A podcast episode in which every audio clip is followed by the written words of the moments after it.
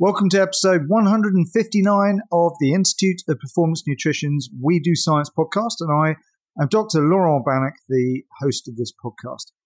So earlier today, I had a really great discussion with two guests. I say guests because one of them was not really a guest. Professor Kevin Tipton, of course, is our, our resident expert, so to speak, our director of science and research.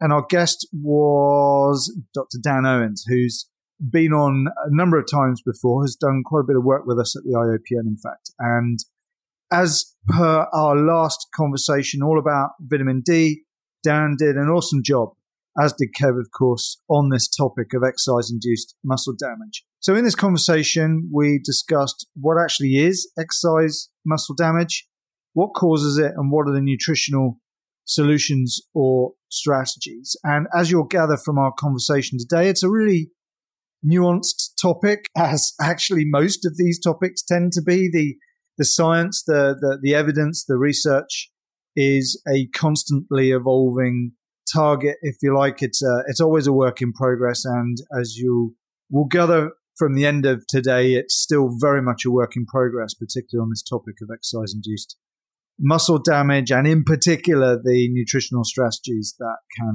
have impact on that. So I know you're going to really enjoy this podcast today. We, we talked about exercise induced muscle damage, how it can often, but not always, result in muscle soreness, but most importantly, in a temporary loss of, of muscle function. And of course, that is going to affect training and subsequent adaptations to training and, of course, performance. And when we're focused on, on athletes, of course, that's going to be a real game changer, literally, or a game killer a performance killer if this is an issue. So we're interested in, in it from that perspective, of course. As far as nutrition is concerned, we're, we're interested in the nutritional interventions that can accelerate the recovery of muscle function. We want to ameliorate the soreness, yes, but we most definitely want to do what we can to have a positive impact. And that requires that we actually understand what exercise induced muscle damage is actually all about. And that is what we attempted to do in this podcast. I say attempted because I'm, I'm very happy with how this conversation came out today, where both Dan and Kev took us through a masterclass on the topic.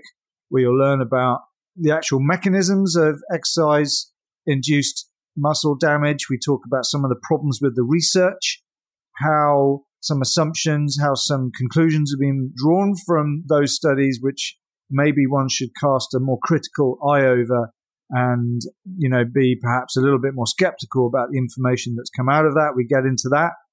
And of course, we talk about the various aspects of the immune system and how that's involved in particularly satellite cell involvement in muscle repair, which is where there does appear to be quite a, a good case for nutrition strategies. And yes, we talked about all sorts of dietary and supplemental solutions, um, protein, amino acids, uh, functional foods, dietary and supplemental antioxidants and polyphenols. Some of the problems there, particularly with the dampening effect or impact on adaptations to training, which is a major concern with supplementation, of course. We talked about omega 3s, we talked about vitamin D, although you'll want to revert back to Dan Owens' uh, podcast a few months ago, all about vitamin D, for a real deep dive on that topic, and a few practical considerations from Dan and from Kev. Anyway, you're going to love this podcast. I think it was, it'll be well worth your time uh, giving it a good listen. But before you do, do go check out our website at www.theiopn.com where you can get links to this podcast for access to the transcript, which you may find of value. I hope you do, as well as the related podcast, the links to the paper, one of the papers that we referred to frequently. You can get access to that. And while you're there, check out our practice focused online diploma in performance nutrition. It is a professional postgraduate level program entirely focused on practice. So if you have a great deal of interest in performance nutrition, sport and exercise nutrition. Maybe you've got your degrees in the subject, master's degrees, strength conditioning, sports nutrition even, do check out our diploma. It's all about enhancing your knowledge, giving you a specialization in sport and exercise nutrition practice. We've also got SENPRO, which is, of course, our platform, our, our software package, if you like, our online software package, which is all about providing you with the tools uh, and resources that you need to practice effectively with individuals or with teams. And we're constantly rolling out new features, uh, whether it's nutritional periodization tools, dietary prescription tools, recipes, recipe creation, supplement management, resources to help you manage data from your clients, whether it's blood tests, body composition data, uh, and like I say, work with groups and teams, collaborate with fellow performance nutritionists or support staff, and overall run a private practice if that's where you're working. So go check that out at SENPRO on our website at theiopn.com, where you'll learn about everything else we do, our team, our awesome team at the IOPN. So look, I know you want to get straight to the podcast. Here it is, and I hope you enjoy it as much as I enjoyed being part of the conversation. Take care. Hi, and welcome back to the Institute of Performance Nutrition's We Do Science podcast. Today, I have another, uh, well, we could describe this either as a double act or as a triple act, depending on how much I contribute to this conversation. But today, we're going to be talking about exercise induced muscle damage. We're going to talk about what it is, what causes it. And because this is a performance nutrition focused podcast, we're definitely going to talk about the uh, nutritional solutions, which is more or less the title of the paper that I'm using for the uh, framework for this conversation. And the lead author on that was our guest, Dr. Daniel Owens. Dan, welcome back. It's good Thanks to have you me. here. Cheers.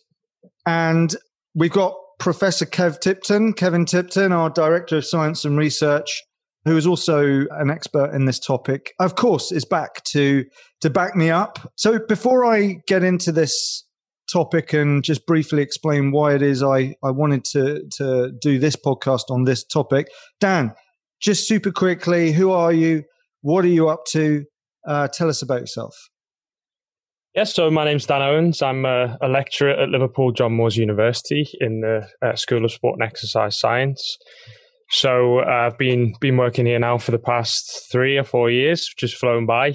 And yeah, my research interests really are, are all around skeletal muscle adaptation and how skeletal muscle repairs itself after after damage. So uh, that's what this paper is about, and and yeah, that's where my my research focus is is uh, mainly focused. Yeah, and of course, it's people would have to be more or less new to this podcast if they're not actually familiar with you, because of course you did a, a podcast with me not so long ago, back in November of last year on vitamin D and the athlete, which is another area of expertise of yours. So I recommend everyone has a listen to that. And actually, we will touch upon that uh, topic a little bit because it is relevant to today's chat. So, but thank you, Dan. I appreciate you coming back on. I always appreciate your knowledge and insights, both as a researcher, as a as a lecturer, and as a practitioner. So there's um there's that additional skill set that you have in actually translating that information into what is of value to the bulk of our our listeners, which is in itself a skill set. So that's great. Kev, welcome back. It's good to see you again. There's a bit of a link between you guys, I know. So you might as well uh, tell us about that, Kev, because you were recently given a new appointment, weren't you? I am I'm very happy to say that uh, I have a three year appointment as a visiting professor in the Research Institute for Sport and Exercise Sciences at Liverpool John Moores University. So Dan and I are are colleagues in that extent. Now, I do want to point out, based on the response to this on Twitter, this is not a full time appointment. I'm not getting paid a cent for this. I just have to do some work so I can have the colleagues and the friends and hopefully get to see Dan and Graham and James and these guys a few times to do some work together. So it, this is not on Twitter when I put it out there. People seem to think that I was moving to Liverpool and all this. No, it's it's a temporary thing. So I'll hopefully get to go over there and see people, but and do some lectures and stuff. But but yeah, I'm not. No, that's uh, right. I'm not raking in. I'm not raking in the dough or anything. No, no, no, no. Well, you're you're with us at the IOPN, of course. Oh, but I got a full time job. Exactly. But that's what this is all about, isn't it? It's about collaboration. And I'm particularly keen on that. Obviously, for many years now, I've been talking to lots of people who are from lots of different institutions or professional sports teams or private practices all, all around the world. And it is a is an incredibly valuable way to to share knowledge and disseminate you know that knowledge that isn't necessarily done or at least isn't as practical to do through traditional research or traditional publications which is a huge advantage to to these podcasts but ultimately we are we are interested in these things for a reason and um, there's no point being selfish about it so it's all about spreading the knowledge and furthering the field and so on now both of you of course aren't just people who happen to have a lot of knowledge on this topic of exercise induced muscle damage. You have both done original research in these areas. So maybe, Dan, it would be good for you to kick this off then with why why was this review that I've referred to, which I will put I will link to this paper in the show notes, which was published back in 2019 in the European Journal of, of Sports Science, but it's safe to say that as it relates to efforts to describe where we are on this topic, what we know, what we don't know, and particularly the nutritional interventions, there aren't there isn't that much out there, which is why I was particularly keen on doing this podcast. And as Kev had pointed out before we started recording, there are a number of things that we want to make clear in this in this uh, conversation, which I'll leave you guys to bring up shortly. But you know, what led to to this particular review, and and and why you know why did you initiate that process? Yes, it's a great question and, and, and, nice to reflect on where it's it started really. I think the idea came about when I was doing my PhD actually back in sort of around about 2015 and I was doing my PhD on, on vitamin D and, and uh, the latter stages of the PhD being focused on muscle damage and repair and potentially how vitamin D might have a have a role in that. And um, during that time, Graham and myself had been talking about exactly what you just said, that there wasn't really anything out there in the literature to say where are we currently at with nutrition and, and muscle damage. We know it's a big thing that athletes talk about, as, we'll probably come on to in the podcast, but there wasn't really anything out there that sort of summarized where we're at uh, as a field. And we so we started writing it uh, when I was still doing my PhD, and I, we, I didn't really get to finish until I was doing my postdoc in in Paris, actually a couple of years later. So it was really nice to finally get it across the line and bring in some really awesome authors onto that as well who who just contributed really cool different perspectives on it, which we hope we got across in the paper. Yeah, and Kev, you you've got more than just a passing interest on this topic as well, haven't you? Well, yeah, I've been involved in a few studies using these these types of muscle damage models to try to evaluate some nutrition potentially valuable nutrition interventions. Um, there there are some issues, and I think we can get into that as far as how these studies are done and what you know how to interpret the results. I think is a well a general statement would be I believe that results from these types of studies are often way way over interpreted.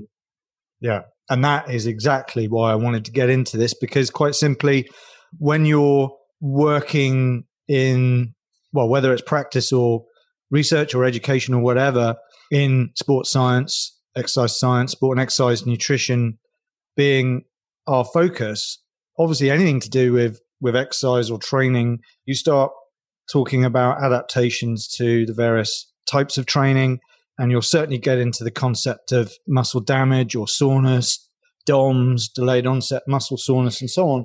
And inevitably, you know, there are going to be questions about whether or not that is simply just an unpleasant side effect or whether it actually does impact performance or does it impact you know the adaptations to training is the is the you know the the muscle damage and the symptoms that we get from that. Is that something that is something that we should be trying to get rid of or is there a trade off there between the symptoms the unpleasantness of it or ultimately what we're trying to get out of you know the training that led to that event. And that's the sort of stuff that we need to get into now because of course on a very simple level particularly in nutrition you know there's a lot of conversations about things like antioxidants and and the impact that they can have on oxidative damage for example which is something that might come up in the the sort of the, the, the phraseology if you like, that you might come across in in papers and topics and so on on this. And it's very easy to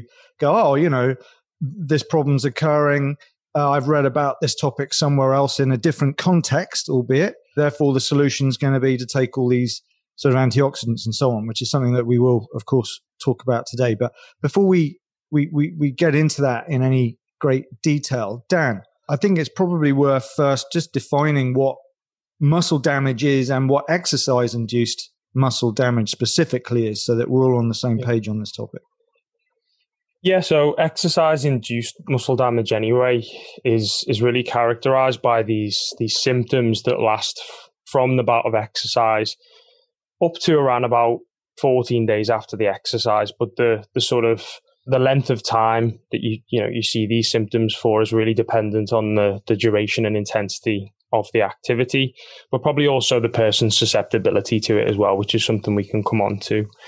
Typically, the, the direct impacts are a loss of functional capacity of the muscle, so the ability to produce force is an easy way to think about that.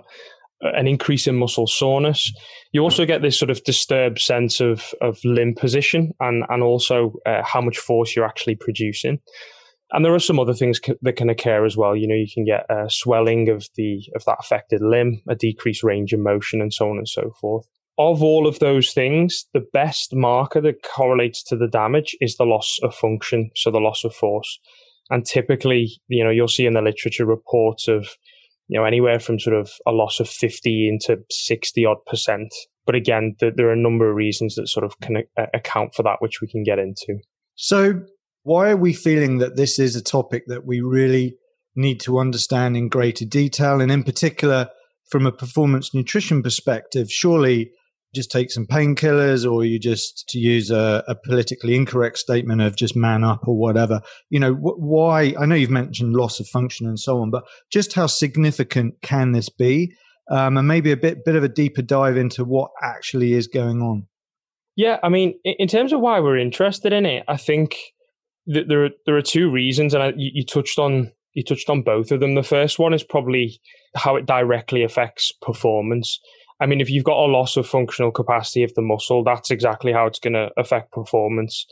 You're not going to be able to produce the sort of force that you need to in the type of event you want to do. That's just a, a, a given, straightforward one. The soreness is another issue, but that I think that's a in a way, it's almost a little bit separate because soreness is so subjective, uh, and and it doesn't really nicely correlate to the amount of damage. So the management of these things around training and competition is really where we're interested in. I think something we can get onto later on is considering recovery versus adaptation. If this happens and we need a, a rapid turnaround before we you know perform the next bout of exercise it might be another competitive bout. You're going to try and maximize the rate of recovery so you can go again. Is is that always necessary when the goal of the session is to bring about adaptation? Um, uh, maybe not but you know in answer to your question the reason that i think these things are interesting is because of the direct impact it can have on performance but also the way the athlete is able to to, to train and compete i think. In, in terms of, of what's going on do you mean the sort of the mechanisms that drive exercise induced muscle damage? Yeah, and let, yeah, yeah. Well, well, well, let's get there in a second because yeah. I just just want to bring you know to the sort of front of mind that this situation that's occurring isn't just simply an inconvenient symptom that results in soreness, and likewise, one has to think very clearly about what's going on to understand whether or not we should try to intervene with our various strategies, whether it's, you know, do I do I do some manual therapy, massage or whatever, give it a good rub, so to speak? Do I stick my limb or whatever whatever the area of the body is into a vat of ice? Or am I going to chuck back a bunch of anti inflammatories or some of these novel nutritional compounds that we're starting to learn about? And I think the, you know, there's a. have got a phrase that I use regularly on this podcast, which is you know you can but should you and it's very much that that stop think about this you know because your your solution may actually be worse than than the problem which is something that i'm looking forward to to revealing. But in order to understand all of this, we're going to need to underpin it, of course, with an actual understanding of the mechanisms behind this muscle damage. So maybe you could take us down that that path now, please. Yeah, for sure, and, and thanks for bringing up, you know, the point of that it's, you know, it's potentially not just an inconvenience. The soreness, yes, potentially is, is an inconvenience, but the, the actual process of, of muscle damage and the events that are occurring are, are real physical changes to, to the muscle. So usually we, we can think about muscle damage, exercise induced muscle damage in two phases, the sort of primary and secondary damage phases. We didn't mention before, but damage is really caused mostly by eccentric contractions or lengthening muscle contractions. So they produce a higher force, but for a, the same motor unit activation as you would get for a concentric contraction. So as a result, you've got a higher amount of stress placed on a, on a smaller number of fibers. So they're being put under a lot of stress effectively. And, and when that happens in these sort of eccentric lengthening contractions, what can happen is the, the contractile machinery, these, you know, the, the proteins that are responsible for muscle to contract, reach a point where they go beyond overlap and, and essentially we have disruption to the machinery that allows our muscle to contract. Not only that, we probably have some disruption to some scaffolding proteins as well, and also to the to the proteins responsible for keeping all our muscle fibers together. So these extracellular matrix proteins as well. On top of that, we tend to see what's called excitation contraction uncoupling or a disruption to excitation contraction. And that is effectively how we turn a nerve impulse into a muscle contraction. So that seems to also occur during the, the, the, primary phase. So all of this is occurring basically during or immediately after the, the exercise bout is occurring. And that's the, the primary damage phase. The secondary damage phase is what is occurring as a consequence of those primary events. So because we get disruption of, of the different contractile machinery, disruption to the muscle fiber membrane, we're kind of opening up the muscle fiber to have a, a sort of uncontrolled increase in, in calcium into the cell. That's one of the main things that happens. And usually calcium is pretty well controlled in terms of its concentration in different places in the body, right? So this this sort of influx of calcium into the cell is a bit of a problem. Um, it starts to activate different systems that will break down proteins within the cell. The mitochondria within the cell can kind of mop that up to an extent and take care of it. But even the mitochondria at some point are going to become overloaded with this with this calcium. And then we just end up with more calcium sort of pouring back into the, the cytoplasm or the sort of space within the muscle. So that's sort of one issue that happens during the secondary damage phase. Then, of course, we have the inflammatory response, and this is something we can definitely get into because we might think of it as something that's going to cause muscle damage, but it's also something that's super necessary. It's absolutely essential that it happens for muscle to be repaired. So during that inflammatory response, we have our innate immune system, that rapid part of our immune system. And we get neutrophils and macrophages coming into the muscle to try and take care of all of the mess they're just going to come in and start to try and engulf all of the all of the stuff that's been left behind and and start to clear it up. But as a consequence, they also do release some what we would call cytotoxic substances and also some um, reactive oxygen species or ROS, as you'll often read them as. And that can contribute to, or it's thought to contribute to, to further damage you know, in summary, we have these two phases. We have the initial event where we have disruption to contractile and non-contractile proteins. And then we have this secondary damage phase where we have a bit of calcium that's all over the place. And we have the immune system, which is trying to do its job, but it's also causing some secondary damage. So th- thanks for that. That was a fantastic overview.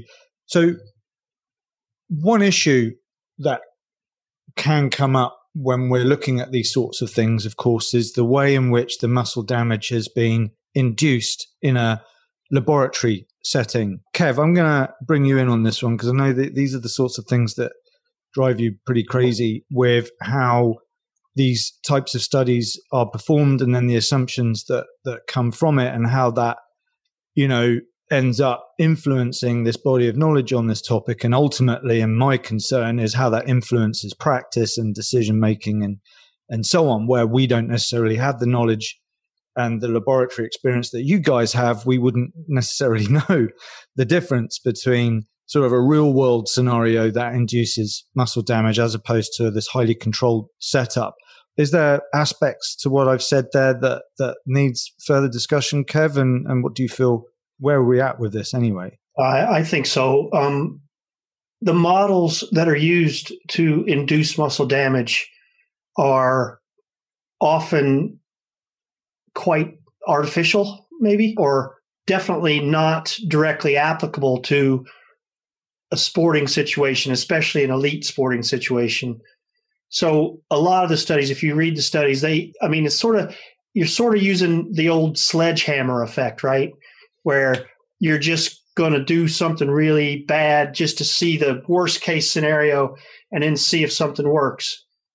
Some nutrition intervention works. So you take untrained individuals and you, we used to use a, well, in Birmingham, we had some sort of homemade kit, but basically you do these eccentric on a dynamometer or something, eccentric contractions, and you do 10 sets of 10 or something. And on untrained guys. So they are just completely shattered. I mean, these guys, you know, were walking in a circle because one of their legs wouldn't work. I mean, it was and and so then you you know then you give the nutrition intervention and what you've done of course is set up the the scenario where you've got this really really big effect so if you do the intervention you might you have your best chance to see it so from a proof of concept standpoint it's for something but i think the problem is is when people see that and then you know they see a, a situation where you've taken untrained individuals you've really really whacked their muscles and then you see some sort of some kind of effect, which is really relatively marginal, most of these studies. And then all of a sudden it's trumpeted as, hey, let's give them whatever the latest high fad nutrition is. So I think that's where the problem is, is taking these proof of concept studies and then really just skipping all those steps in between and going right to, we're going to apply this to elite athletes. And there are so many problems with that based on lots of gaps in between. And I think that you often see it when you read the muscle damage papers, you often see this mentioned somewhere in the discussion. There might be a paragraph or something on limitations and it's kind of buried in there. But that often I've seen it get ignored many, many times. And I think that's where the problem is. Is, is not necessarily that these studies aren't any good. They are what they are as long as people interpret them appropriately and apply that information with a, a fair bit of caution. Yeah, and it's I, I, guess like a I mean, we obviously have to respect the fact that the further back in the past we go, there was a lot less knowledge on this topic, of course, but that, that there's also less technology that you guys now have available. But of course, that should all be factored in in in the appraisal of that knowledge to date, which of course is is you know how you approach your your reviews and, and so on on this topic. And that you know before we get into the whole nutrition thing, I just want to sit in this area for a bit in truly understanding what exercise induced muscle damage is, so that we can truly respect the need for or not getting getting into any sort of strategy or, or trying to influence this. And Dan, just just quickly take us through because Kev's given us, you know, sort of a, a very important need to be, you know, we've got to be cautious. There's a warning with this. Having done some of these studies yourself, maybe you could just give us an idea for the listeners how how these studies are done now nowadays, or how they ideally would be done, at least from your perspective. I think, yeah, ideally, how they do, would be done is a is a better way to think of it because we still see studies being done that don't control for a lot of factors. Um, Kev touched on you know the main the main problem, which is that you know they are sledgehammer approaches. You, you know you're seeing you're seeing really pretty excessive sort of eccentric loading of the muscle, which you, I guess, unless you're doing sort of ultra running, a lot of downhill running, you might not see something uh, similar to that. Uh, another another thing that which which really muddies the whole thing is this repeated bout effect as well, which is is not adequately controlled for in a lot of studies. And that is this phenomena where you basically, once you've done one bout of eccentric exercise, you you you get some adaptation, as you'd expect, to the eccentric lengthening, which actually protects you from future bouts of of loading. So that's due to a number of different factors. You get some remodeling of that extracellular matrix. You get neural changes, neural adaptations. And you also get changes in the way the, the immune system responds as well. The take home message there, though, is that you don't see the same loss of function and the same severity of soreness if you if you repeatedly do the exercise. One way that we've tried to get around that, so we we had a we've had a, a project that we've had sponsored by Salomon uh, Running, looking at sort of different compression garments and different things like this. And, and the way that we've designed the study and ran the study is to basically have all the participants do a month of progressive periodized downhill running training first before we've actually analyzed any any of the, the, the compression stuff so we could be pretty sure that there's been some adaptation to the type of exercise before we even look at anything. So by the time they get to the sort of damaging downhill running type exercise, they should have had the sort of basal type of adaptation you might expect of more trained people. And we think that is a at least a step in the right direction to kind of mitigate this this repeated bout effect. And interestingly, from that study, we haven't published the results yet, but a lot of the really interesting data have come from the the, the, the training adaptation phase. So we're going to try and publish that on its on it by itself, just to show you know how adaptations to eccentric contractions from from downhill running actually happen on multiple different levels. So we've got ultrasound data, we've got some biopsies, some bloods and stuff as well, and obviously some uh, functional outputs as well. So I think if you really want to translate any of this information, you have to. I think we need people who are used to doing eccentric exercise first, or we at least need to give them some adequate familiarization before they get involved in the experimental part of the trials, just because they're going to adapt. And that really is going to muddy the data. There's no way for us to predict who's going to respond in what way to the type of muscle damage and exercise. So yeah, in in addition to what Kev said, I think this repeated bout effect is something that we have to consider as well. Yeah, so clearly we're this is very much still in the learning phase on this topic, isn't it?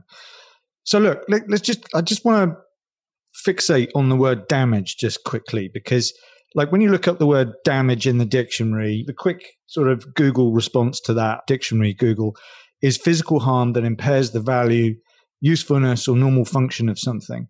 And of course, you know, you, you think of damage, you think of oh, car crash or somebody damaged something, and it you know it's a negative thing. It was unintentional. It was an accident, but that isn't that isn't necessarily the case, is it? There's a situation here where the the exercise induced muscle damage is is a necessary strategy, if you like, and then there's also it, it's more like due to an excess, for example, overdoing something.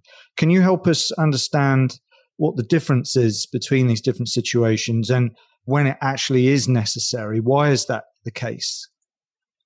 Yeah, I mean, when we think about exercise induced muscle damage, we also have to differentiate between sort of an injury. You know, we're not talking about a muscle tear or something that uh, is going to keep you out of action for for a long period of time. So we're talking mostly about ultrastructural damage to to the mainly to the stuff that's inside the muscle, the contractile proteins, and potentially due to the membrane and the, and the sort of the extracellular matrix. But really, that it's probably a better way to think about it as remodeling.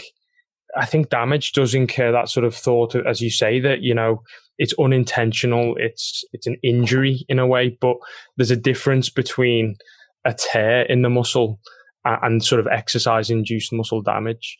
You know, it's it's also not that clear because there's no sort of good relationship between soreness and physical damage to, to the muscle itself. So when people report soreness uh, following different types of exercise, there might actually be no real markers of, of muscle damage, at least at the sort of structural level occurring. So that is something that is is not so clear. Has any damage actually occurred?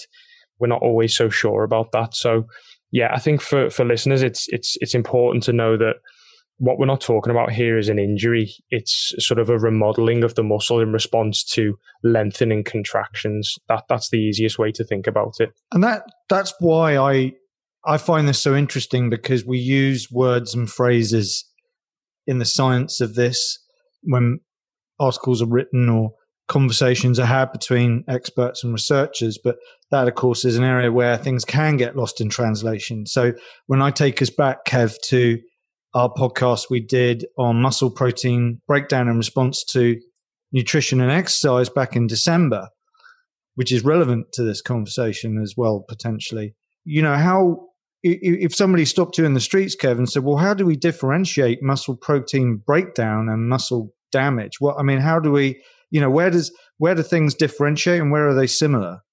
Well, I think, you know, Dan's nice description earlier about what's happening with some of these proteins being disrupted and and that sort of thing and then and some of these proteolytic you know the macrophages et cetera bring in their some proteolytic systems or and enzymes so you know essentially what happens is you get some of these proteins are disrupted and damaged and and then they're broken down and and the amino acids are reutilized for something possibly recycled into proteins in the muscle or or out into the system, into the liver for other things. But yeah, there's going to be some protein breakdown involved there for sure.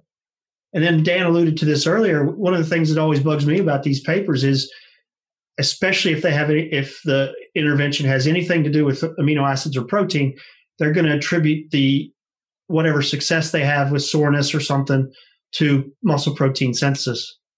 Dan and these guys in this paper touched on that it's just seems so unlikely based on the slow turnover rate that we're talking about. That even if you do the math, and I've done this for people, try to make this argument that you just cannot come up with any reasonable amount of protein that's synthesized in the time it takes to start seeing improvements based on these nutritional interventions. It just it just it's just not realistic. It doesn't make any sense.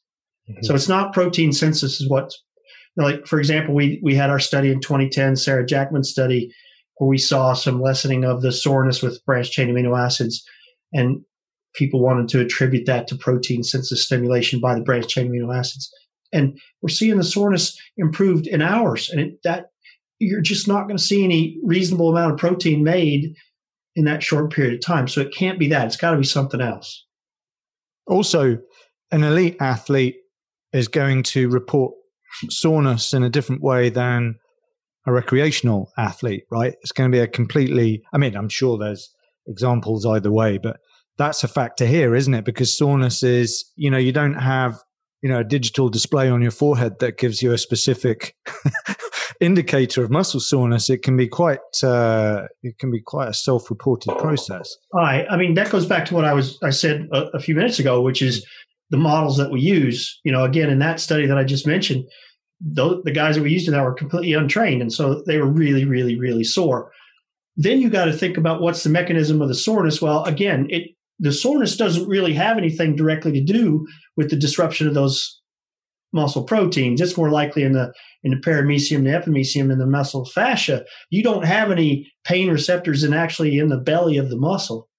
So, in fact, uh, when we do muscle biopsies, that's what we rely on. We only we only anesthetize the fascia of the muscle. We don't mess with putting the lidocaine down into the muscle belly. It's because there are no pain receptors in there. So all that soreness. So again, to attribute, and I've seen it in papers, and I've seen people present it and say, "Hey, it's muscle soreness is being improved by protein synthesis." And you go, "No, I mean there are all sorts of reasons that that that's just not doesn't make any sense." And that's separate from the the model or the population that you're studying, which is what you very correctly alluded to, which is elite individuals are very different from you know from the untrained people that are often used in these studies. Yeah. Yeah, no, absolutely. And, you know, it's important that the listeners understand that because we can often make decisions or choices based on how we feel that day. Oh, I'm a bit tired, or I, I feel like I've got the sniffles coming on, or, oh, I feel a bit sore. I must have overdone the training. And, um, you know, in order to actually interpret that that symptom, if you want to call it a symptom, it, you know, it does require a bit of bit of knowledge.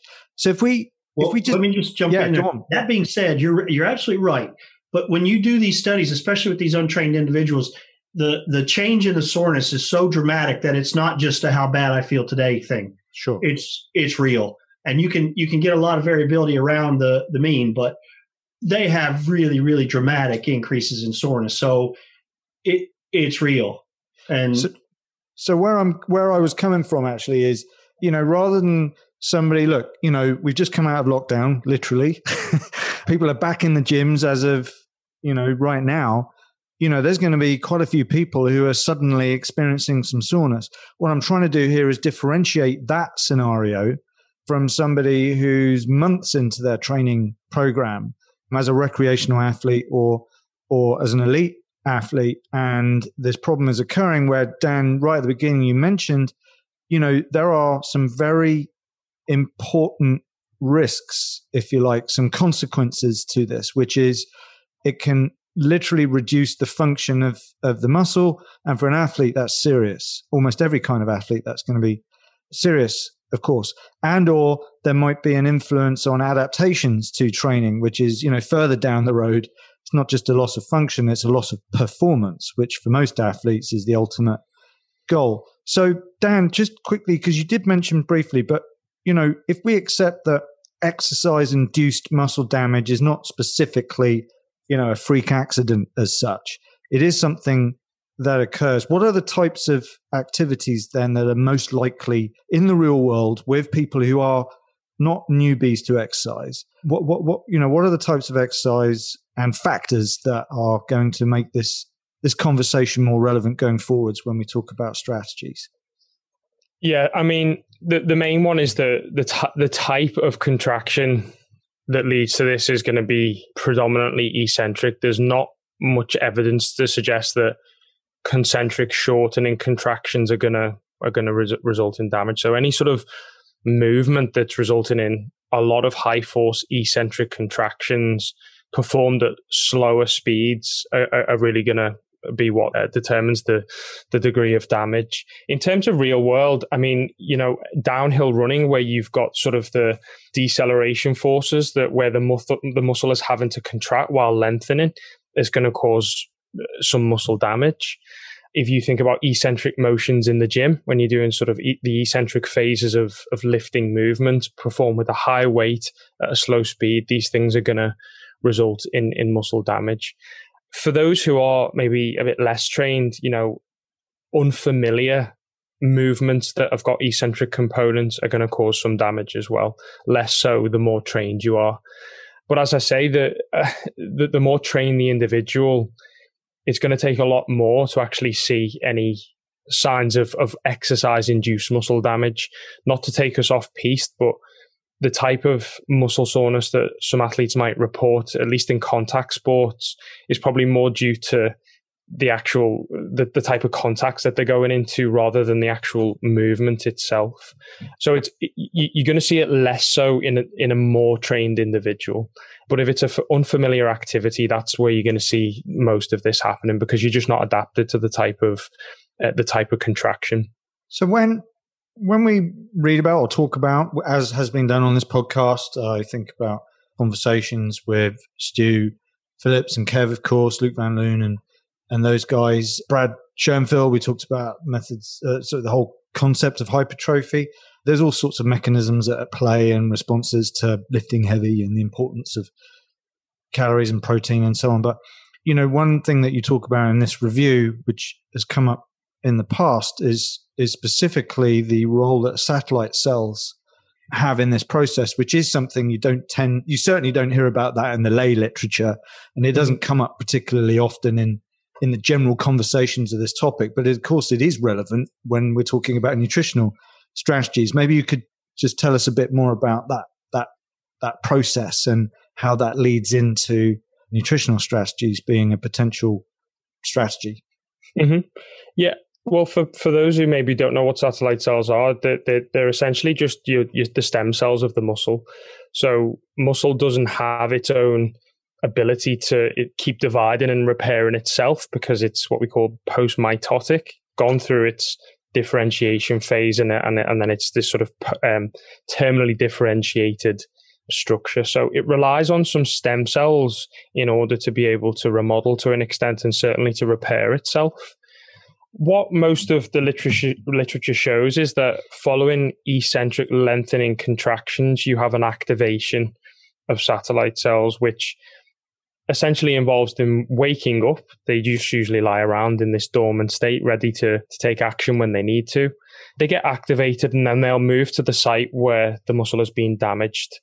This can be actually triggered by the immune system. So once the immune system's done its job, it can release some factors which signal the satellite cells to sort of reach the site of damage and, and contribute uh, their nuclei and, and uh, t- to the muscle and start to repair it. So they're sort of really important for muscle repair. And we've gone through the literature's kind of gone through different phases of are they essential for repair? Are they not? I would say the most recent evidence on this from really sort of really cool experiments where they've removed the ability of satellite cells to actually fuse to muscle fibers shows that the muscle doesn't fully repair itself if they can't do that. So they are really important for skeletal muscle repair. In the context of some of the nutritional interventions we, we can get into individually, there are some nutritional interventions which seem to have an effect on satellite cell activation.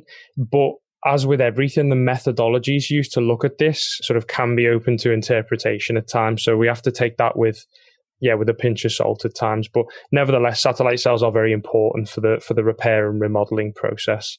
Yeah, no, n- thank you for that. And look, we've been talking, we've been alluding to nutritional strategies, which is something I want to move on to in a second because people are going, come on, let's talk about nutrition. But obviously, we're trying to um, add some uh, understanding to this. And Kev, before we started recording, you you were particularly keen to make sure that there was an area that uh, you know the, the the Dan, your colleagues and yourself point out in the paper that it is important or it's crucial to find that the balance between recovery and adaptation requires perhaps a periodized approach to this rather than just a sort of a blanket approach to this, which of course is the temptation with with nutrition and so on.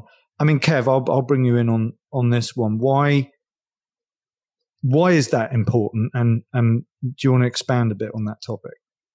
I think it's something that sort of is being appreciated more and more, which is that often some sort of intervention that you're going to do to enhance recovery might actually impair or slow down adaptation. So you you ha- you need to think about what your goals are and what the situation is. And and it, they you know Dan and colleagues really laid this out very nicely in the paper. So, so again, you go back.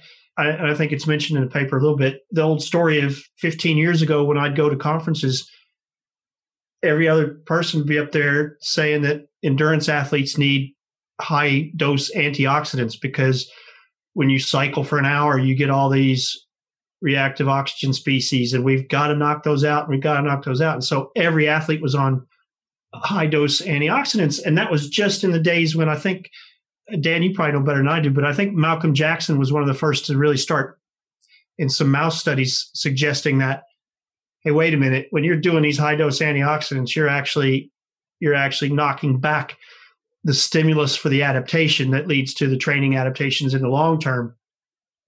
And I remember bringing that up at a conference one time. It was a it was a dietitians conference, so of course this guy gets up there, he's all enthusiastic, and all the dietitians are trying to figure out where they're going to go and buy their high dose antioxidants for their athletes. And I said, hey, you uh, you might want to be careful about this. And I was almost shouted out of the room at that point because I was, you know, the heretic for suggesting that this was the case. And you know, you've seen more and more evidence that this is this is the thing. And I think now it's pretty well accepted. I think the example that was in the paper, you know, if you're in a tournament situation when you're playing three or four matches in a in a weekend or something, or even in a week, well, then you might want to think about a little bit more focus on the recovery so that you can get back and play your game a day later or a few hours later, depending on you know when when the next one is. But if you're in this sort of normal course of your training cycle, well, then you need to think about the balance between okay, uh, in this training cycle, it's more important that I I slap together five really hard workouts. So I'm going to do a little bit more recovery. But on the other hand, maybe I want to do that and just suffer so that I can get the training adaptation I need. And I'm saying this in generalities because I'm not the person to talk to about the, how to apply this. It's others who who work with athletes. Uh, you know, the name that comes to my mind right away is Trent Stellingwerff, who's probably one of the leaders, Inigo, people like that are, are really good at these kind of the balancing these kind of things, and they've written some really nice things about that. But that's, I think that's really, like I said in the paper here, that's laid out very nicely as well. So, and that's the, that's going to be the challenge is is how how do you how do you balance those two? The the most important thing is to is to recognize it and to and to acknowledge it and say all right, here's what we have, and we've got to come up with this balance. How are we going to do it rather than just going roughshod onto, I'm going to give everybody branched chain amino acids because this paper shows it reduces soreness. Dan, before I move on, is there anything you wanted to add to that at all? Or? No, that I mean that's that's a real nice summary, and I'm glad that the sort of that that message is what's got out because that's what we were trying to trying to get at, and what we outlined in this paper a few years ago there's still no clear answers for all of this. We're seeing more and more papers talk about periodized nutrition strategies and how over the course of the season you can implement certain approaches when they're required. And, and as Kev talked about, really, so we do really need, you know, the researcher practitioner to to drive these studies and, and show how it can be applied in, in the sort of high performance setting. You know, I think as we'll as we'll get into as well for for some of these strategies, despite the fact that they say they may, you know, act in this particular way to to have an effect on oxidative stress, they they may not even do that. You have to be super critical of the conclusions they've made, the types of assays they've used. You know, all of this comes into consideration, and when you actually nitpick it, you're actually not really left with much. you, you're really left with kind of only a few things that you say, yeah, this this this might have an effect one way or the other, and you know it's just important for for you as a practitioner then to to figure out when it is you want to use it. So yeah i mean i guess we can get into that as we talk through a few of the different particular nutritional strategies.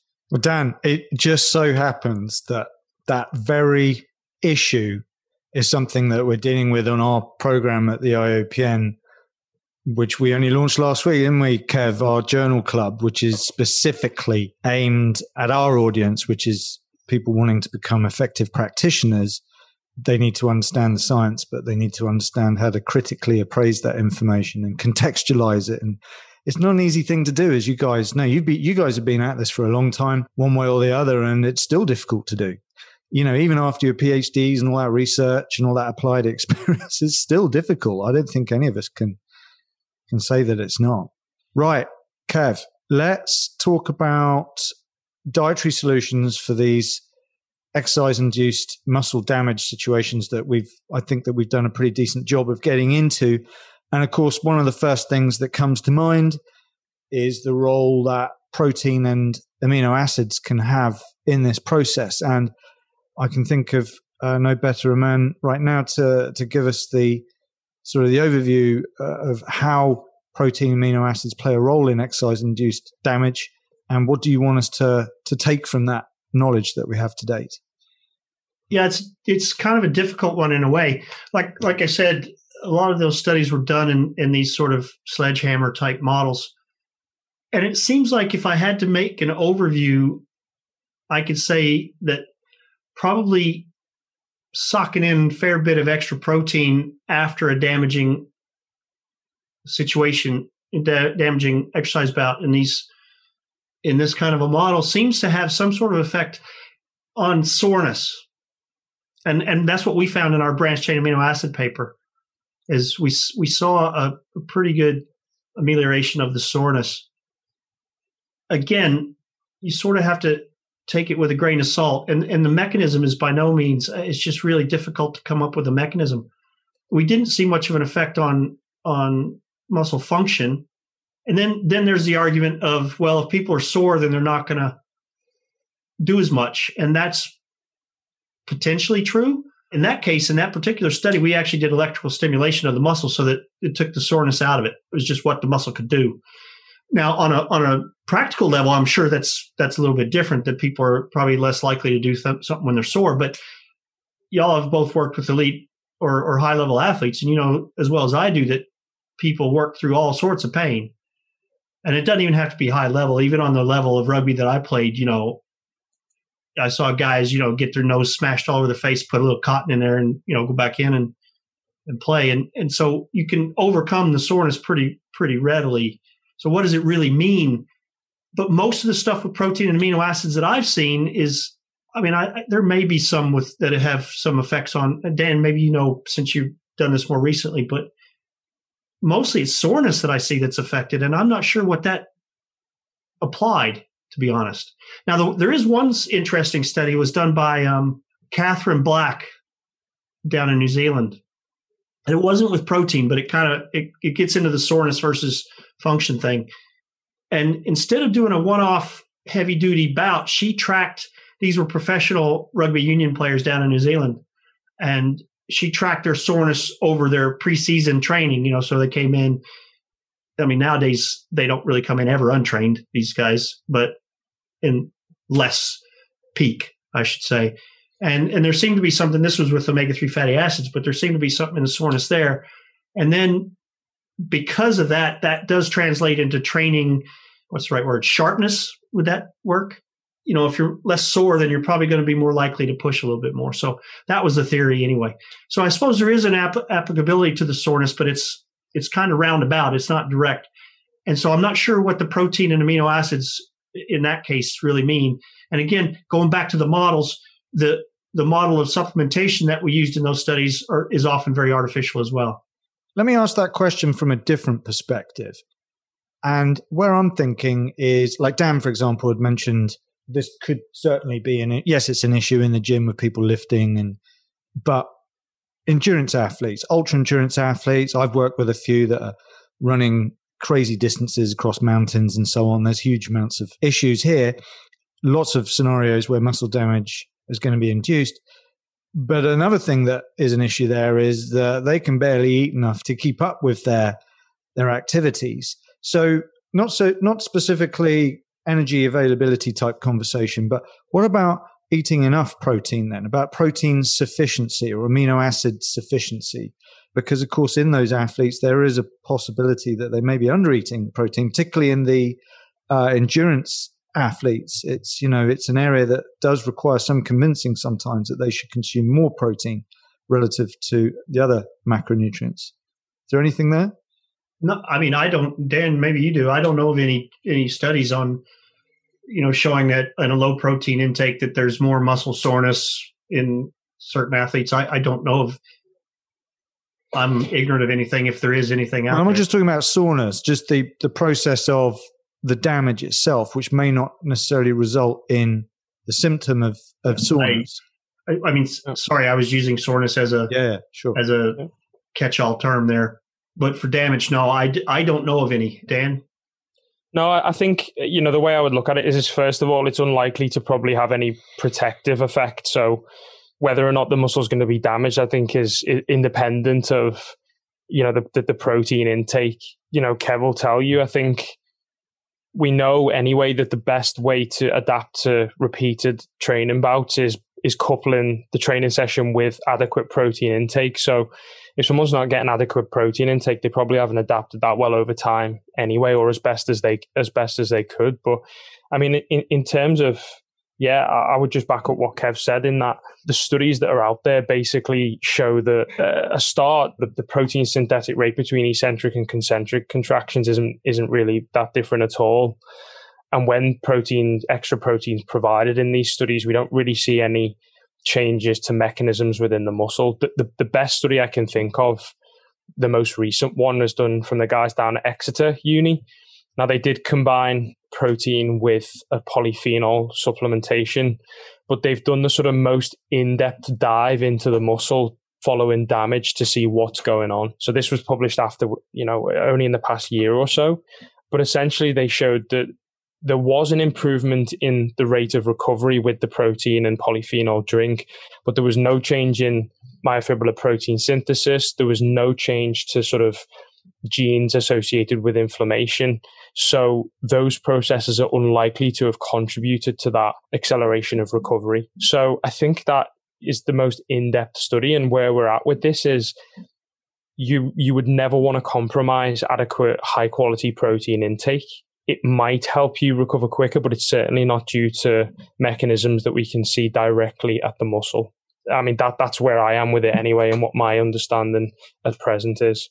No, that's, that's great. The reason why I asked simply is, again, when you know you you hear people talking about muscle damage and you know remodeling of muscle, you know one starts thinking about throwing protein at it. And I think it's quite clear that that isn't necessarily well, it isn't what we believe is necessary.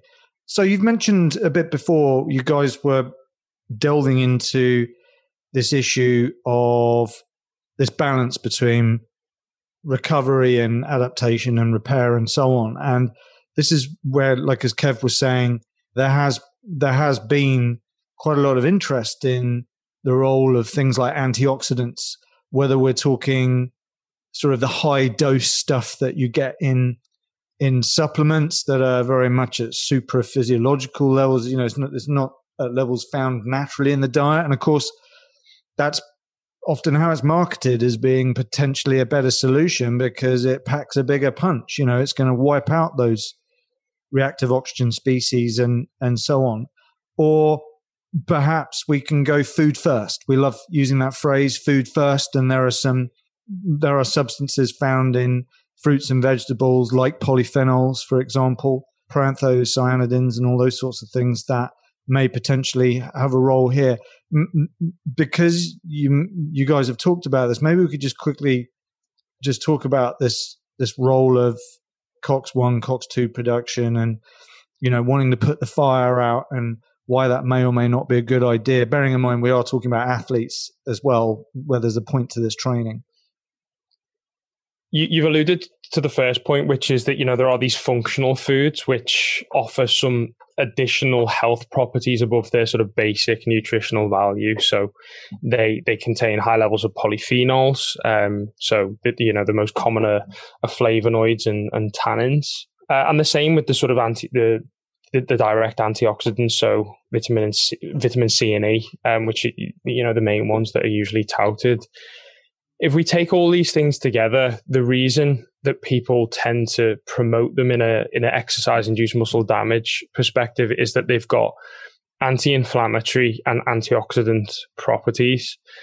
What I would like to start with saying on this is that these things should be the basis of a of a good diet anyway, because we know that, for example, with vitamin C and E, we have a requirement to get this from the diet. So in that respect, we shouldn't be compromising these things. We absolutely need them in the diet. When we're talking about high levels and using them to try and direct them at different components of muscle damage and recovery, that's a different, that's a completely different perspective. What most of the studies on on this area try and do is that because of the sort of the fundamental way in which these different things work by trying to scavenge free radicals and potentially sort of limit the effects of uh, of inflammation they, they kind of say okay that's the basic mechanism. So if we give them in these exercise induced muscle damage studies if we see a change it must be due to changes in reactive oxygen species or inflammation or so on.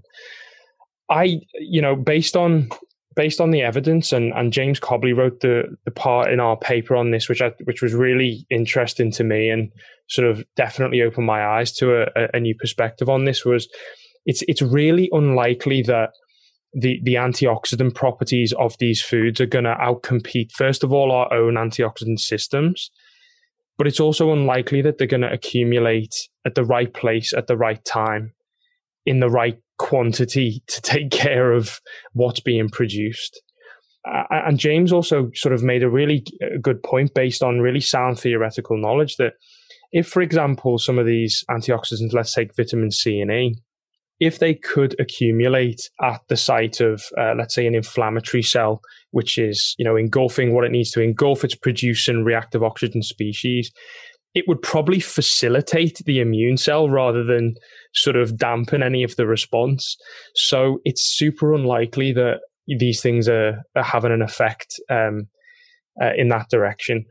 And I think a pitfall with the research on this as well is that oftentimes they they remove a lot of the sort of let's say polyphenols or you know the amount of antioxidants that people are getting in the diet right down to a really low level so that then they're sort of replacing it with a known amount So whether these things actually have any effect on top of a well balanced diet, that's that's you know that's another question in itself.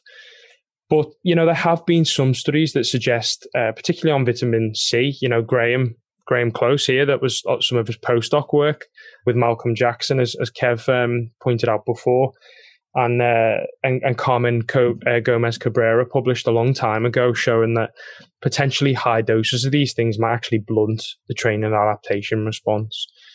Through what mechanisms, you know, we're not entirely sure.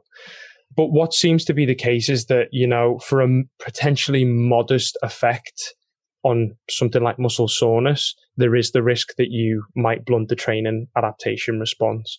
So throwing the kitchen sink at things when it comes to antioxidants and anti-inflammatory type stuff, I think is definitely not the way to go. You're probably more likely to have a detrimental effect than you are to have any positive effect. So my take home from all of the, the information I've collected over these over these years is that you know we should be promoting a sort of polyphenol rich food first eat a rainbow all the different things uh, that we talk about approach but I don't see there being a real need for having high, real high doses of these anti-inflammatory, antioxidant uh, type compounds. But that's boring. yeah, it doesn't sell. Yeah, and you're right. I when I read your your review there, that section was interesting because I didn't know so much about this, and this makes sense. You know, the, what's happening is in a specific area of the body in a specific parts of the muscle. There's a localized situation. There's it's contained, so to speak. Of course, when you're ingesting these things, it's very much more system wide. So, you know, we don't sort of have heat seeking missiles for these strategies. So if, if, you only look at it from a very simplistic perspective, it's very easy to understand how those strategy solutions have, have been suggested. But like you've said, now that we know more, specifically with these techniques that you guys are using in the lab, it's obviously clear now that that's uh, maybe misguided. Unfortunately, the supplement companies don't necessarily want us to know that, but that is very much where we're at. Kev, there's a similar topic, and we, you know, we did a podcast uh, only a few podcasts ago about omega threes, which is very interesting. The emerging research in that area, particularly as it relates to things like muscle protein synthesis and hypertrophy and so on. But specifically on this topic of exercise induced muscle damage, what do we know about omega 3 polyunsaturated fatty acids, Kev, and what should we take, take home from it? So, the omega 3 fatty acids, as far as muscle damage goes, I think the main rationale for it is an anti inflammatory. Omega 3 fatty acids are anti inflammatory. So, that's the main rationale. And we did a study when I was in Stirling a few years ago in footballers. These were semi pro footballers. And we had a, a, little bit of success in ameliorating some muscle soreness, as I said earlier in that situation. The interesting thing is, like I say, the, the rationale is that it's anti inflammatory, but in that study, the indications we, we we didn't really see any amelioration of systemic inflammation. So we measured C reactive protein, you know, a marker of, of systemic inflammation, didn't see any difference between the, the, when there was fish oil and when there wasn't. But we did see some, some more local effects. And so we, through deduction and some, Jordan Philpott was the first author and he laid this out very nicely in the, in the um, discussion that there seems to be some sort of protective effect on the structural integrity of the cell membrane. So going back to this notion of that the omega three fatty acids are incorporated into the cell membrane, and in this study we we had the supplementation for um, four weeks, I think it was, might have been six. Anyway, several weeks before the the muscle damaging exercise, so that that would have been the case. Uh, we didn't measure muscle biopsies in this study. We didn't have the wherewithal to do that, but we did have the red blood cells and it was incorporated in the red blood cells on a time course that should have the muscle biopsy should have i mean the muscle cell membranes would have had more so it, it looks like from the evidence in there that whatever effect we were getting was in the cell membranes rather than uh, an overall um, systemic anti-inflammatory effect yeah, so uh, you know, and we did see a decrease in leakage of this of CK. You know, so one of the things that's always done in these often in these muscle damage models is you, you measure intracellular proteins that end up out in the in the blood. So you get a leakage of of creatine kinase and myoglobin and and other different measurements. And we did see an amelioration of that. So that again would have been at least consistent with the, the, notion that there was something going on in the cell membrane, that there was less leakage. Now, CK is, you know, I'm sure Dan could tell you that the, I mean, we were getting in some studies, we would get a 500 fold difference between individuals and, and their response to CK. So it's incredibly variable, but, but at least in this case, it was, there was, there was enough that there was a difference between the groups. So all in all, it looks like the if anything, the omega three fatty acids are having some sort of impact by changing the the composition of the of the cell membrane. Again, these were high level footballers, not not fully professional and, and elite, but they were high level training pretty hard. But we did the same model where you know we did the eccentric, really heavy eccentric session that they would never really do in any kind of real training or or competition. So how to interpret that is again goes back to how difficult it is, I think, to interpret some of these and to apply practically some of these kind of situations. But if you go back to what I mentioned before, Katherine Black study, there was some sort of amelioration of, of soreness in those elite rugby players over that training camp kind of situation, preseason training how much that really helps them, I don't know. But you know, that was at least a more ecologically valid kind of a model to to use that's probably more applicable for for some of the listeners if they want to apply some of this stuff. But also a bit like Dan was saying, you know, when it comes to previous conversation about antioxidants, polyphenols, and so on, we should eat a balanced diet, rich in colors and so on and so forth, you know, makes me reflect on a overwhelming statement from our recent podcast, Kev, with Chris McGlory about omega threes, where he felt, you know, there just isn't really anything that would convince him that we should take supplements of omega threes, apart from scenarios where you're not going to eat oily fish or so on and so forth. Is is that the same on this topic? You feel, or or not? I, I would.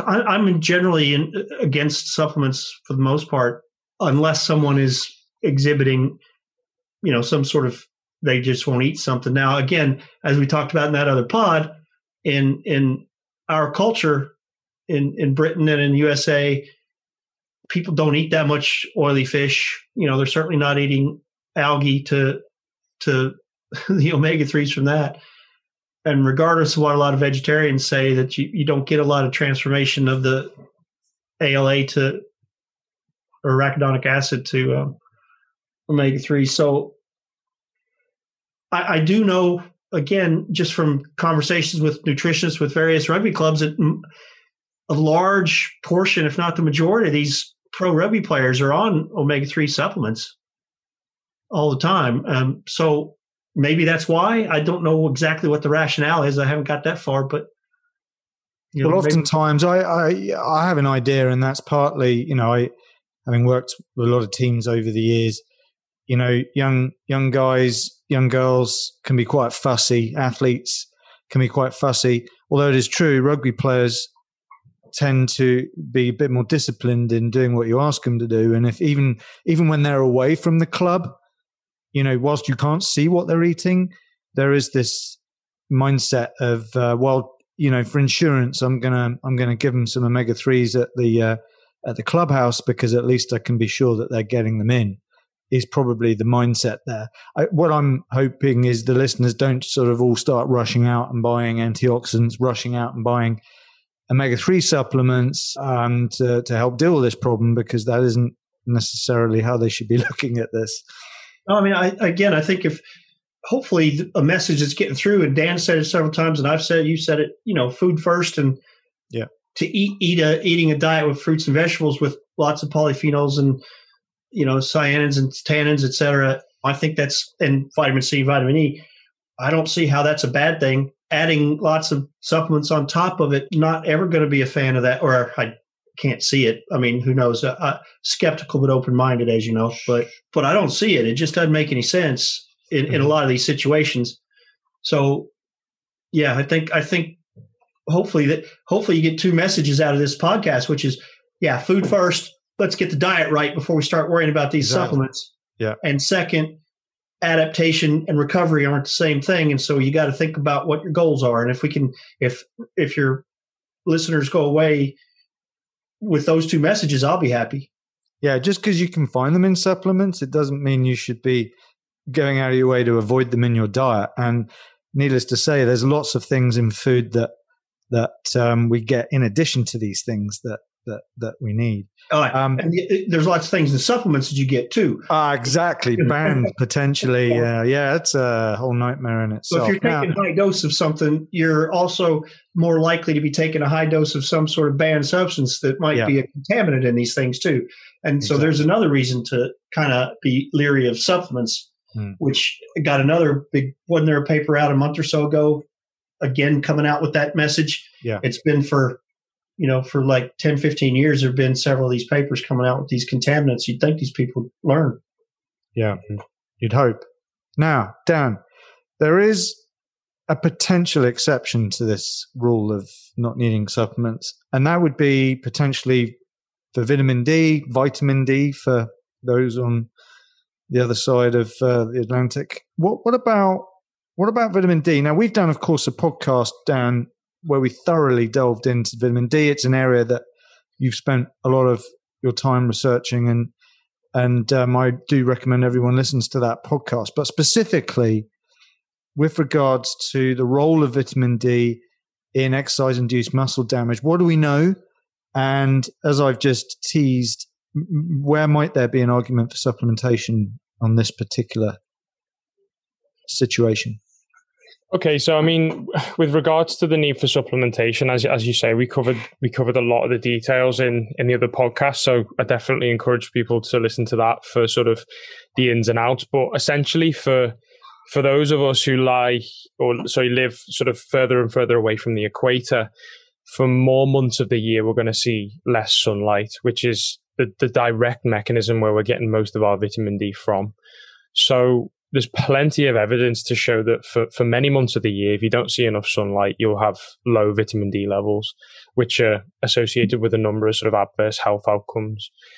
So during the winter months in particular, at least where we live here in, in the UK, you know, we, we, we do champion the idea of having a daily vitamin D supplement of around sort of a thousand, two thousand international units. And that, that corrects deficiency and keeps you in the, in the adequacy zone in terms of its role in in in muscle damage, I mean, there are only a few a few papers which tend to show a positive effect on on recovery. One of my papers was one of those, um, and we saw sort of a, a, an enhanced recovery of force in the the later stages of recovery of the recovery process.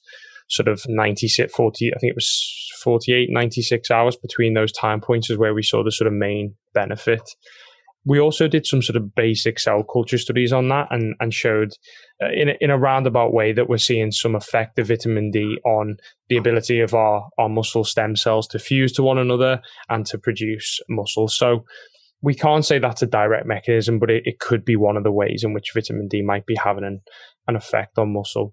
But there is also the sort of really understudied side of this, which is vitamin D in the immune system. And there's considerably more evidence on vitamin D and its role in innate and acquired immunity um, than there is on on direct muscle sort of studies. You know, as an example, we know that our our uh, macrophages, the the cells that come in after neutrophils to sort of help out with the muscle damage and and start to get rid of all the mess, they can directly synthesize and activate vitamin D from the correct precursors, and they also have a vitamin D receptor to be able to sort of utilize it as well. So vitamin D can act as a really important regulator of our immune system and sort of enhances antimicrobial activity and, and so on and so forth. So one area that I would like to see more uh, research done on, and, and hopefully we can do some of that going forward in the future, is to look at whether vitamin D plays a modulatory role, not not essentially dampening the immune res- response, but making sure that if your vitamin D uh, sufficient, that that immune cascade is doing what it's supposed to do.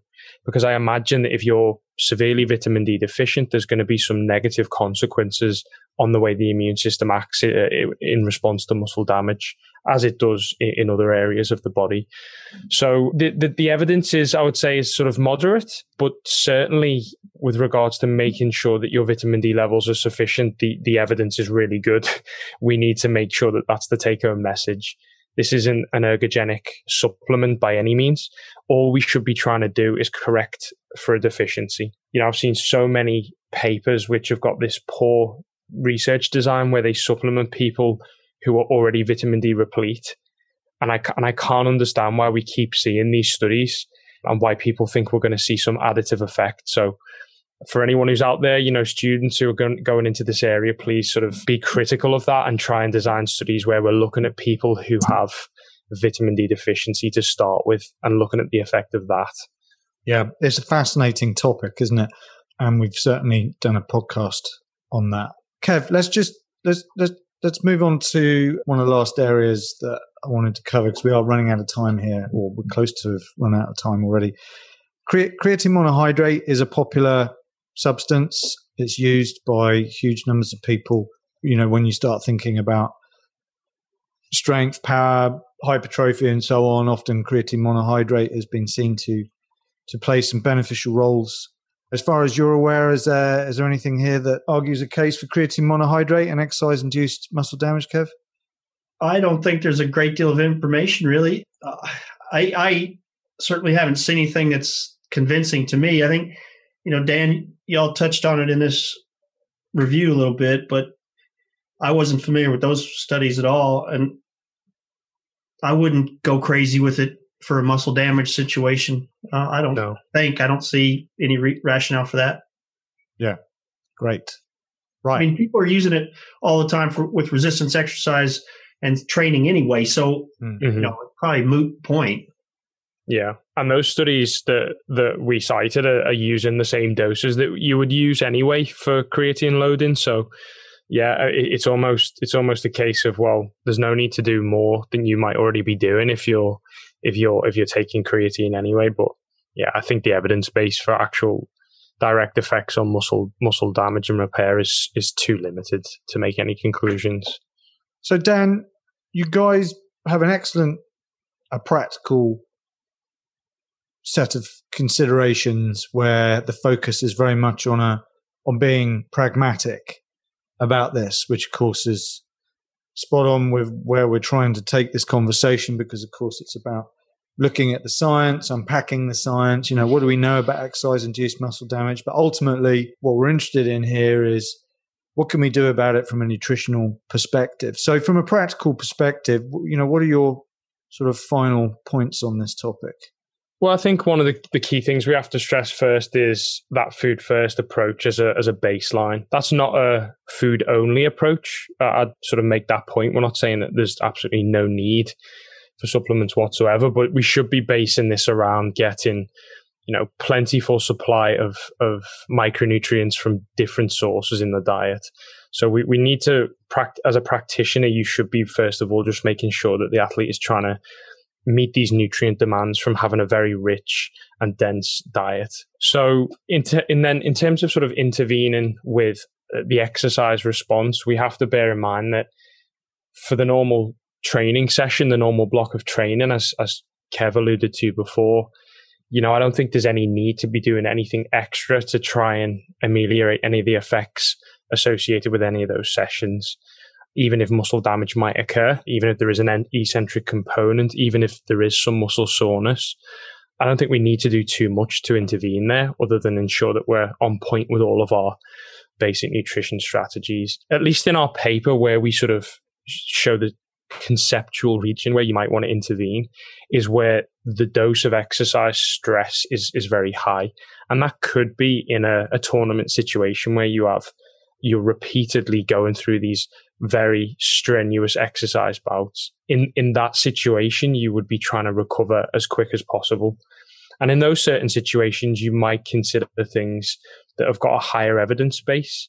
There's no real detriment to using some additional sort of cherry juice, for example, pomegranate juice, which are higher in you know these polyphenols and flavonoids and tannins and so on and you might get an amelioration of some of the, the detrimental effects of that high exercise stress. So in those tournament situations and repeated high dose of exercise stress, that might be where a practitioner would intervene with some of these extra things. But for the most part, I, I honestly think that nailing all of the the key things that we've talked about, you know, making sure that high quality protein distributed correctly across the day in in the right amounts is key. Making sure that energy availability is where we need it to be. Making sure the guys are, are all vitamin D replete and having a very um, rich and, and varied diet is is where we're going to see the best benefits. That's going to support the recovery process, the adaptation process the best anyway. So if people want to sort of see a visual representation of that, you know, on the sort of last page of our review, I think it's figure two, you know, you can see how we've sort of tried to visualize that and where you might want to uh, intervene. So if people want to you know, follow that up, I think the paper's open access, but if not, we can send you a copy, no problem. So yeah, I would just encourage people to have a look at that, have a look at that figure and see what they think but yeah, they would be my take home messages really. And, you know, just consider, as Kev said before, that balance between recovery and adaptation. You know, they're not the same thing. That's brilliant, Dan. Actually, I, yeah, the, um, it's not open access, but there are copies on the university repository. So okay, I'll link to those so they got those because that is a nice diagram. And actually, before I, I let Kev have the last word, which is always the right way, I just wanted to come back to something I, I did want to talk about briefly, and this that's this concept of the hormesis theory and why why actually th- that is something that you've referenced here. It, it, as it just so happens in the um, blurb under Figure Two, you talk about the framework for the hormesis theory in the context of nutritional intervention. So, just just quickly, what does that what does that even mean, and why is that actually an important concept potentially?